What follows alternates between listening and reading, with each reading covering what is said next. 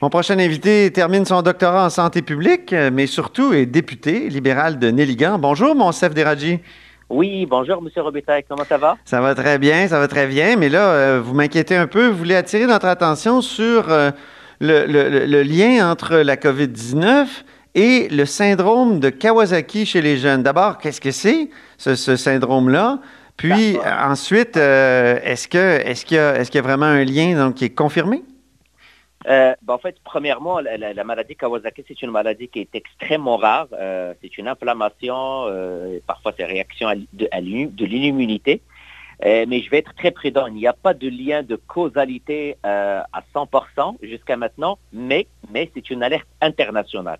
Donc, il y a quelques semaines, j'ai suivi un peu avec grand intérêt ce qui se passe ailleurs dans le monde, donc notamment la Grande-Bretagne, où l'Association des pédiatres, ils ont lancé euh, un, rappel ou une mise en garde euh, pour, faire attention. Mais là, par la suite, il y avait une, euh, tout un suivi de plusieurs pays qui disaient presque la même chose. Donc, à savoir la Belgique, la France, l'Italie, les États-Unis, l'Espagne, la Suisse.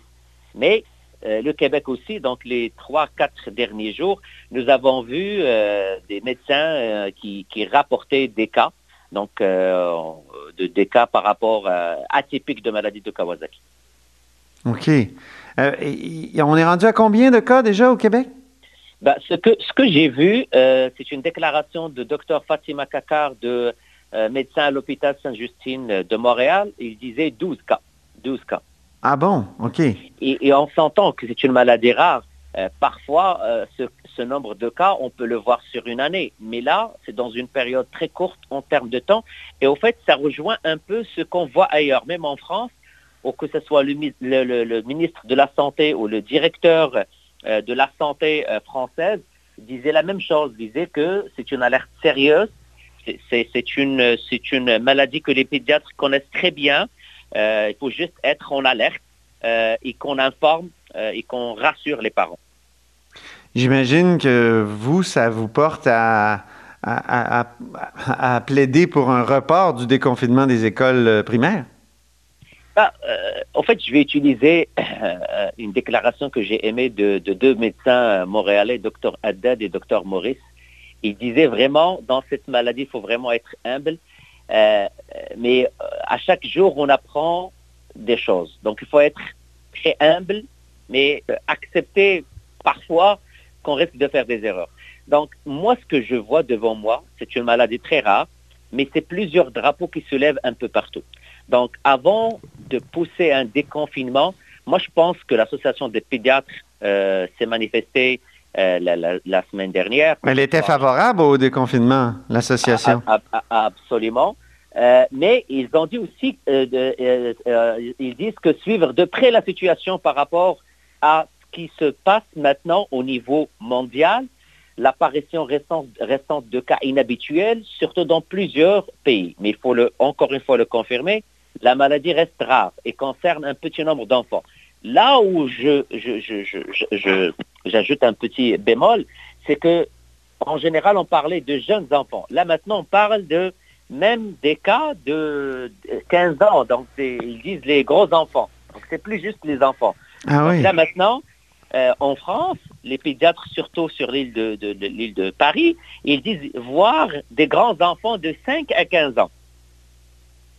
Donc, d'où euh, l'importance et euh, l'utilité de rassurer les gens et de les informer par rapport à cette maladie et le lien éventuel avec la COVID. J'imagine qu'il n'est pas possible d'évaluer le pourcentage d'enfants entre, mettons, 5 et 15 ans qui, euh, contractant la COVID-19, développent le syndrome de Kawasaki en même temps.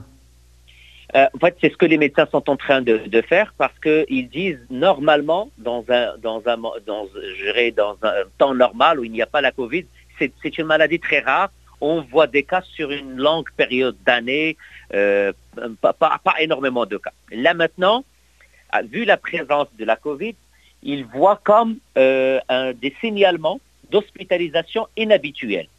Et c'est là où ils ont mis une hypothèse, est-ce qu'il y a un lien de cause à effet, de causalité entre l'infection virale, parce qu'il faut, faut, le savoir, c'est que la maladie de Kawasaki se manifeste suite à une infection virale et là, ils sont en train d'étudier est-ce que le fait que ces enfants attrapent la COVID sont plus susceptibles à développer la maladie de Kawasaki? Et c'est de là où moi je disais que la plupart des autorités sanitaires au niveau mondial suivent de près cela. D'où l'importance, un, de signaler les cas au Québec. Deux, les pédiatres connaissent très bien la maladie, donc ils savent comment la traiter. Mais aussi être en état d'alerte, surtout qu'on s'en va vers un déconfinement. Donc la population mérite d'être informée, rassurée, pour ne pas paniquer. Mais comment on peut rassurer? Bah, En fait, comme je vous ai dit, c'est une maladie, c'est une maladie euh, que, les médecins et les pédiatres euh, connaissent très bien. Ça se soigne bien? Euh, absolument. oui, il y a des hospitalisations inhabituelles, mais ils sont capables de, de, de, de, de les traiter, de bien les traiter. Sans séquelles? Absolument. Mais là, mais là, au fait, mon message, c'est qu'il y a un sentiment de peur. Il ne faut pas attendre que ça arrive pour mhm. qu'on parle aux parents. Euh, il faut qu'on avise les parents de dire voilà oui c'est vrai il y a des cas répertoriés un peu partout dans plusieurs pays je les ai énumérés tout à l'heure mais ne pas euh, signaler il faut aussi signaler les cas mhm. et que euh, ça ne prend aussi une mise une mise à jour dans le cadre des points de presse que ce soit du directeur de la santé publique ou même la ministre de la santé comme ce fut le cas en France où la population a été rassurée Mhm. par le ministre de la Santé et le directeur, euh, M. Salomon, le directeur de la Santé publique, qu'ils ont déclaré les deux, presque à un jour d'intervalle, qu'ils prennent au sérieux cette alerte internationale. Donc, vous, aimeriez, vous aimeriez au fond que Mme McCann et M. Carman euh, s'expriment là-dessus? Moi, je pense que c'est très important. Euh, les gens suivent ce qui se passe à l'extérieur, que, que ce soit Dr. Carman ou à Mme McCann, de la Santé, ou même le directeur de la Santé publique, d'informer la population et dire, voilà, nous avons eu quelques cas, 12, notre équipe suit ça de près et rassurer. Parce que la mhm. maladie de Kawasaki, c'est une chose, mais là, on rajoute la COVID sur Kawasaki, ça va être autre chose. Euh, Monsef euh, Déragi, euh, j'imagine que actuellement, vous, euh, c'est une période difficile pour tout le monde, mais en même temps, pour quelqu'un qui fait son doctorat en santé publique, c'est une période où on peut apprendre énormément. Ah, écoutez, pour moi, là, comme on dit, je suis extrêmement chanceux parce que j'ai pu voir sur le terrain dans un endroit extrêmement, qui était beaucoup médiatisé, mais extrêmement, en termes d'organisation de soins, c'est la meilleure place où il, faut, il fallait y aller. C'est le CHSLD. Vous êtes allé chez, au, au, CHSLD Errant, oui. Absolument, CHSLD Errant, et ça a été un choix parce que un, comme vous l'avez mentionné, je, fais, je m'intéresse beaucoup à l'organisation des soins depuis plusieurs années. D'ailleurs, je termine mon doctorat en organisation des soins euh, en, et en santé publique, donc euh, à l'Université de Montréal. Et donc, pour moi, voir tout ce que les professionnels de la santé font sur le terrain, euh, comment on, on, change un CHSLD en mini-hôpital, comment les équipes s'organisent, comment on, on essaie de partir d'une situation de chaos à une situation normal, mhm. euh, pour moi, c'est un apprentissage extrêmement important. Est-ce que c'est pas c'est pas aussi une occasion de prendre la mesure des erreurs que les gouvernements, euh, qu'ils soient péquistes ou libéraux, ont fait à travers les années? Bah, euh, je peux vous dire une chose, et je l'ai, je l'ai marqué sur mon fil Twitter parce que j'ai commencé à, écrire mon carnet de, de, bord d'un préposé aux bénéficiaires. C'est sûr, Monsieur Robitaille, que mon regard sur toute nouvelle politique, que ce soit à l'intérieur de notre caucus, parce qu'on discute beaucoup à l'intérieur de nos caucus sur les stratégies, euh, sur comment on voit les choses. Je vais être extrêmement, euh, je, vais, je, vais, je vais ramener tout ce que j'ai vu sur le terrain, mais on n'a plus le droit à l'erreur. Mais même si on veut voir l'avenir des aînés au Québec, c'est sûr que je, je, vais être euh, très vigilant par rapport à toute nouvelle politique publique qui va toucher nos aînés. Quelle erreur évidente on a faite euh, dans, les, dans les 10 ou 15 dernières années, selon vous? Moi, je pense que euh, les, quelle erreur la plus évidente? Euh, ben, la plus évidente, je pense que c'est les ratios. Je pense que j'ai vu, je pense qu'on aurait dû probablement s'occuper plus de nos aînés et quand on dit s'occuper, là, c'est vraiment prendre soin d'eux. Moi, je peux vous dire, M. Robitaille, là où j'étais, c'est très beau, hein, le, complexe errant. Euh, c'est un beau bâtiment, mais ce qui manquait, c'est les soins. Donc, quand on dit il manquait les soins, ben moi, donner à, un résident, je n'aime pas même pas dire patient parce que ce pas des patients, c'est des résidents, boire, l'hydrater. Parce que la COVID, l'élément important qui a probablement favorisé euh, la chute de plusieurs euh, résidences, c'est le manque d'hydratation. Donc il fallait s'occuper de ces gens, leur donner euh, à manger, s'occuper d'eux, etc. Donc c'est l'erreur faite depuis, bah, je dirais, plusieurs années. Mais je sais que mon collègue Dr Barrett, à la fin de son mandat, a mis sur la table le projet des ratios.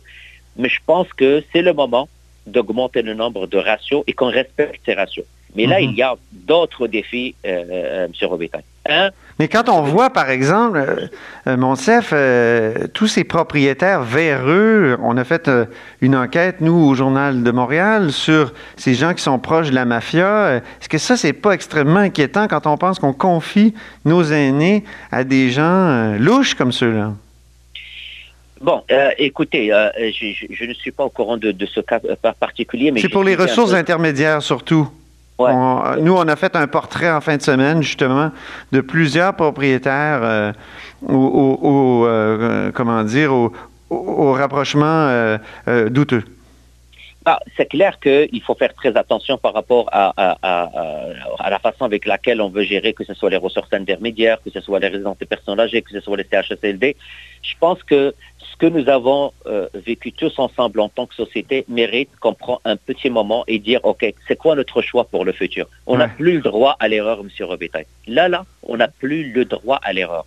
Est-ce que euh, travailler plus pour les soins à domicile. Est-ce qu'on doit revoir la façon avec laquelle les résidences des personnes âgées ou les CHSLD ou les ressources intermédiaires travaillent avec, le public, avec les services sociaux et la santé, la santé? Oui, je vous le dis, on n'a plus le droit à l'erreur. L'autre point très important, et j'insiste sur ce point parce que je l'ai vécu sur le terrain, les ratios. La présence des employés, la présence des préposés aux bénéficiaires, la présence des euh, infirmières, la présence des infirmières auxiliaires c'est extrêmement important sur les étages.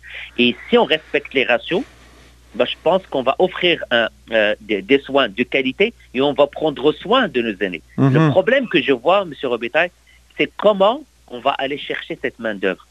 Le, défi de la main-d'œuvre est extrêmement euh, euh, important partout au Québec, mais surtout, travailler dans ce genre, faire ce genre de métier, c'est être passionné. C'est des passionnés, et je peux vous le assurer, j'ai travaillé, les gens ne savaient même pas que j'étais un élu.